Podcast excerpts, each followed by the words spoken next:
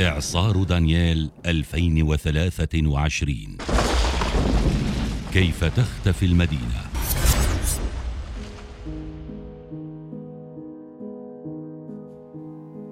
أحياء اختفت بالجملة. مدينة انهارت معالمها تقريبا ولم يبق منها سوى الأطلال حتى أعلنت أنها مدينة منكوبة عالميا. سيارات المدينة تعوم كالأوراق على سطح الماء. وعدد القتلى في تزايد مضطرد. فبينما وصل عدد الضحايا للخمسة ألاف شخص هناك أكثر من سبعة آلاف من المفقودين لم يحدد مصيرهم بعد وسط حالة شديدة من الرعب والذهول. فكل شيء حصل فجأة.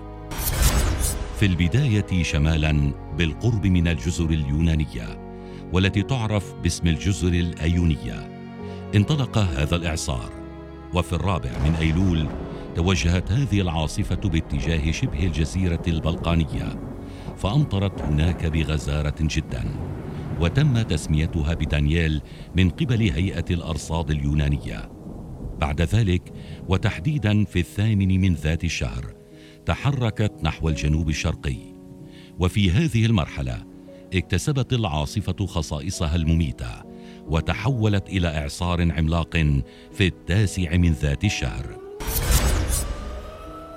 هذا الإعصار دخل اليابسة الليبية عند الجبل الأخضر ولكن قبل الوصول إلى ليبيا التي كان لها الحصة الأكبر من الخسائر ضربت هذه العاصفة اليونان وأدت إلى مصرع خمسة عشر شخصا وفقدان آخرين وفي تركيا وخلال الأيام الأولى قتلت خمسة أشخاص وسحبت هناك بعض المنازل والأشجار وغزت إسطنبول أمطار غزيرة حتى بلغاريا لم تسلم فكانت ضحيتها شخص واحد وجرف ثلاثة أشخاص بعد انهيار جسر في منطقة ساريفو. ليبيا صاحبة الحصة الأكبر في هذا الإعصار. الذي بدأ يزداد عنفا أكثر فأكثر بسبب الطبيعة الجغرافية والمناخية هناك. فكانت سرعة الرياح عندها تصل إلى 83 كيلومترا في الساعة وهذا رقم كبير للغاية. وهنا سارعت السلطات الليبية إلى إغلاق الموانئ النفطية لمدة أربعة أيام. مدينة بنغازي كانت أولى المحطات ثم اتجهت شرقا. كانت الأمطار قاسية للغاية وغزيرة فبدأ الفيضان هناك مجتاحا منطقة الجبل الأخضر كلها فمعدل الهطول وصل إلى معدل ما يهطل في السنة كلها. كانت مدينة درنا الليبية على موعد مع هذه الكارثة خاصة أن الإعصار عند وصوله هناك زاد من سرعته وليس هذا ما جعل هناك فرقا بل موقع المدينة أيضا. فهي تقع على سفح جبل يفصلها واد. وهذا الوادي بالتحديد يعد منطقة تجمع للمياه التي تنحدر من الجبل الأخضر ووديانه كما أنه مصب للسيول القادمة من جنوب المدينة. عند وصول دانيال امتلأ الوادي بالمياه القادمة معه وارتفع مستواها إلى نحو غير مسبوق. وهذا الأمر شكل طوفانا كان يبدو بسيطا بادئ الأمر. لكن ضغط مياه هذا الطوفان كان قويا جدا وعنيفا على سدي البلاد وسد سيدي بمنصور بالتالي انهار السدان مرة واحدة. وصراحة لا يمكن تخيل انهيار سد ما كيف سيكون. فعادة ما تخزن هذه السدود آلاف وملايين الأطنان من المياه التي ما إن تتدفق حتى تدمر كل ما يأتي أمامها مهما كان قويا.